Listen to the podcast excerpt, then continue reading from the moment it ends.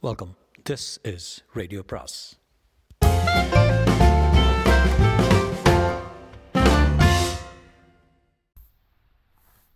பொன்னியின் செல்வன் நான்காம் பாகம் அத்தியாயம் ஒன்று கெடிலக்கரையில். திருமுனைப்பாடி நாட்டை வளப்படுத்திய இனிய நீர் பெருக்குடைய நதிகளில் கெடிலம் நதியும் ஒன்று. அப்பர் பெருமானை ஆட்கொண்ட இறைவன் எழுந்தருளியிருந்த திருவதிகை வீரட்டானம் இந்த நதிக்கரையில் இருந்தது. சுந்தரமூர்த்தியை தடுத்தாட்கொண்ட பெருமான் வாழும் திருநாவலூர் இந்நதியின் அருகில்தான் இருக்கிறது. இந்த இரண்டு க்ஷேத்திரங்களுக்கும் மத்தியில் தொண்டை நாட்டிலிருந்து நடுநாட்டுக்கும் சோழ நாட்டுக்கும் செல்லும் ராஜபாட்டை அந்த நாளில் அமைந்திருந்தது. ராஜபாட்டை கெடில நதியை கடக்கும் துறை எப்போதும் கலகலவென்று இருக்கும். நதிக்கரையில் உள்ள மரங்களில் பறவைகளின் குரல்களும் அவை இறகை அடித்துக்கொள்ளும் சத்தமும் கேட்டுக்கொண்டிருக்கும் பிரயாணிகள் அங்கே வண்டிகளில் இருந்து மாட்டை அவிழ்த்துவிட்டு கட்டுச்சாதம் உண்பார்கள். உண்ணும்போது அவர்கள் விளையாட்டாக வானில் எறியும் சோற்றை காக்கைகள் வந்து அப்படியே குத்தி கொண்டு போகும். இவற்றையெல்லாம் பார்க்கும் இளம் சிறார்கள் கைதட்டி ஆரவாரித்ததும் ஆஹூ என்று வியப்பொலிகள் செய்தும் கலகலவென்று சிரித்தும் தங்கள் குதூகலத்தை வெளியிடுவார்கள். ஐப்பசி மாதம் ஆரம்பத்தில் கெடில நதியில் வழக்கத்தை விட அதிகமாகவே வெள்ளம் போய்க் கொண்டிருந்தது. இதனால் உச்சி வேளையில் அங்கே கட்டுச்சாதம் அருந்துவதற்காக தங்கிய பிரயாணிகளின் ஆரவார ஒலிகளும் அதிகமாயிருந்தன.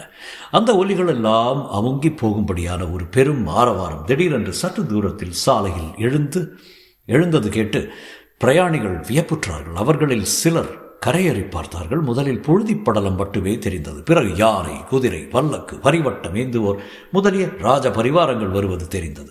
சிறிது அருகில் அப்பரிவாரங்கள் நெருங்கி வந்ததும் கட்டியக்காரர்களின் முழக்கம் தெளிவாக கேட்டது.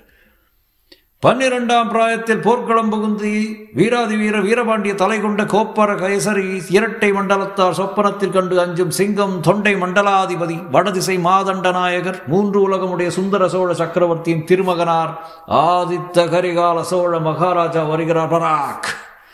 இடிமுழக்க குரலில் எட்டு திசையும் எதிரொலி செய்யும்படி எழுந்த இந்த கோஷத்தை கேட்டதும் கெடில நதித்துறையில் இருந்தவர் அனைவரும் அவசர அவசரமாக கரையேறினார்கள். அத்தகைய வீராதி வீரனை காண வேண்டும் என்ற ஆவலுடன் நதித்துறையில் நடுவில் வழிவிட்டுவிட்டு இருபுறவும் அவர்கள் ஒதுங்கி நின்றார்கள். கட்டியக்காரர்கள் எக்காலம் ஊதுவோர் பரிச்சின்னம் ஏந்துவோர் ஆகியவர்கள் முதலில் வந்து தண்ணீர் துறையை அடைந்தார்கள். பரிவாரங்களுக்கு பின்னால் மூன்று குதிரைகள் ஒன்றின் பக்கம் ஒன்றாக வந்தன. மூன்று குதிரைகள் மீதும் மூன்று இளம் வீரர்கள் வீற்றிருந்தார்கள். அவர்களை தூரத்தில் பார்த்தபோதே ஜனங்கள் அவர்களை சுட்டிக்காட்டி இன்னார் இன்னவர் என்று பேசத் தொடங்கினார்கள்.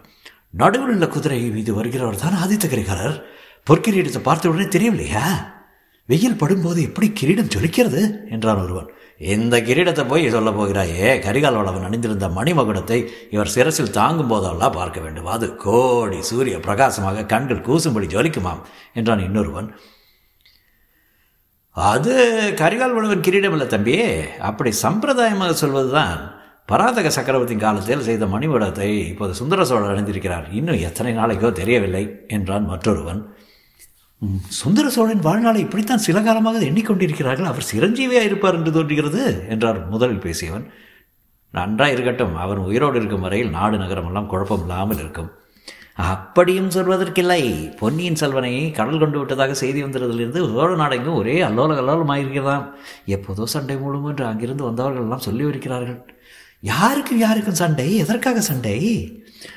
பழுவேட்டரையர்களுக்கும் கொடும்பாளூர் வேளாளருக்கும் சண்டை மூலம் என்று சொல்கிறார்கள். அப்படி என்றால் அப்படி ஒன்றும் ஏற்படாமல் தடுப்பதற்காகத்தான் கடம்பூர் சம்போரையர் மாலையில் சிற்றர்கள் கூடுகிறார்களாம். ஆதித்தகரிகாலரும் அங்கே தான் போகிறாராம் ஏ குதிரைகள் நெருங்கிவிட்டன.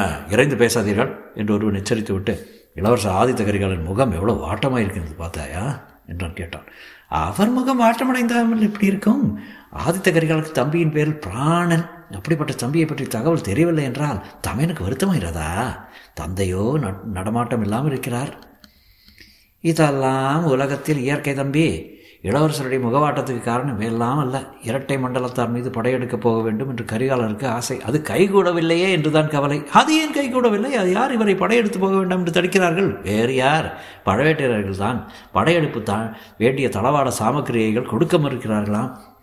ஏதேதோ இல்லாத காரணங்களை எல்லாம் கற்பித்து சொல்கிறார்கள். உண்மை காரணம் உங்கள் ஒருவருக்கும் தெரியவில்லை என்றான் ஒருவன். எல்லாம் தெரிந்தவனே உண்மை காரணத்தை நீ தான் சொல்ல என்று இன்னொருவன் கேட்டான். ஆதித்த கரிகாலர் யாரோ ஒரு பாண்டிய நாட்டு பெண் மீது காதல் கொண்டிருக்கிறாராம். இளவரசர் வடபெண்ணை போருக்கு சென்றிருந்த போது பெரிய பழுவேட்டரை பெண்ணை மணந்து கொண்டு விட்டாராம். அவள்தான் இப்போது பழவூர் இளையராணியாக விளங்கி சோழ நாட்டில் சர்வாதிகாரம் செலுத்துகிறாள். அதிலிருந்து ஆதித்த கரிகாலன் மனமே பேதலித்து போய்விட்டதாம்.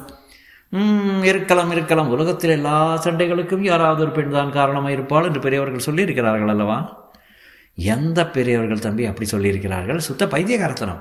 இளவரசர் ஒரு பெண்ணை விரும்பினார் என்றால் அவள் போய் ஒரு அறுபது வயது கிழவனை மணந்து கொள்வாளா? சொல்லுகிறவர்கள் சொன்னால் கேட்பவர்களுக்கு மதி இல்லையா? அப்படியானால் ஆதித்த கரிகாலருக்கு இன்னும் கல்யாணம் ஆகாமல் இருப்பதேன். நீர்தான் சொல்லுமே. "ஹே, சும்மா இருங்கள். இதோ நெருங்கி வந்து விட்டார்கள் இளவரசருக்கு வலது புறத்தில் வருகிறவன் தான் பர பார்த்திவேந்திர வல்லவன் போல் இருக்கிறது. இடதுபுறத்தில் வருகின்றவன் யார்? வானர் குலத்து வந்தியத்தேவனா? இல்லை இல்லை. கடம்பூர் சம்பவரையர் மகன் கந்தமாறன். ஓலை கொடுத்து அனுப்பினால் இளவரசர் ஒருவேளை வரமாட்டார் சம்புவரையர் தம் மகனையே அவரை அழைத்து வர அனுப்பியிருக்கிறார். இதிலிருந்து ஏதோ விஷயம் மிக முக்கியமானது என்று தெரிகிறது. அந்த முக்கியமான விஷயம் ராஜரீக சம்பந்தமானதும் இருக்கலாம். ஆதித்த கரிகாலருக்கு திருமணம் ஆகாதிருக்கும் வரையில் சிற்றரசர்கள் அவரை வலை போட்டு பிடிக்க முயன்று கொண்டுதான் இருப்பார்கள். முதன் முதல் அவரை மணந்து கொள்ளும் பெண் சோழ சாம்ராஜ்யத்தின் சிங்காதனத்தில் அமரும் பாக்கியம் பெறுவாள் அல்லவா? மேற்கொண்டு வாரெல்லாம் கேடில நதிக்கரையில் வேடிக்கை பார்த்து கொண்டு நின்றிருந்த ஜனங்கள் பல விதமாக பேசிக் கொண்டிருந்தார்கள். மூன்று குதிரைகளும் வந்து தண்ணீர் கரையோரம் நின்றன. குதிரைகளுக்கு பின்னால் வந்த ரதம் சற்று அப்பால் அரச மரத்தடியில் நின்றது. அந்த ரதத்தில் எண்பது பிராயமான வீரக்கிழவர் திருக்கோவலூர் மலையவான் இருந்தார். தண்ணீர் கரையோரத்தில் குதிரை மேலிருந்த வண்ணம் ஆதித்த கரிகாலன் திரும்பி அவரை பார்த்தான். தொடரும்.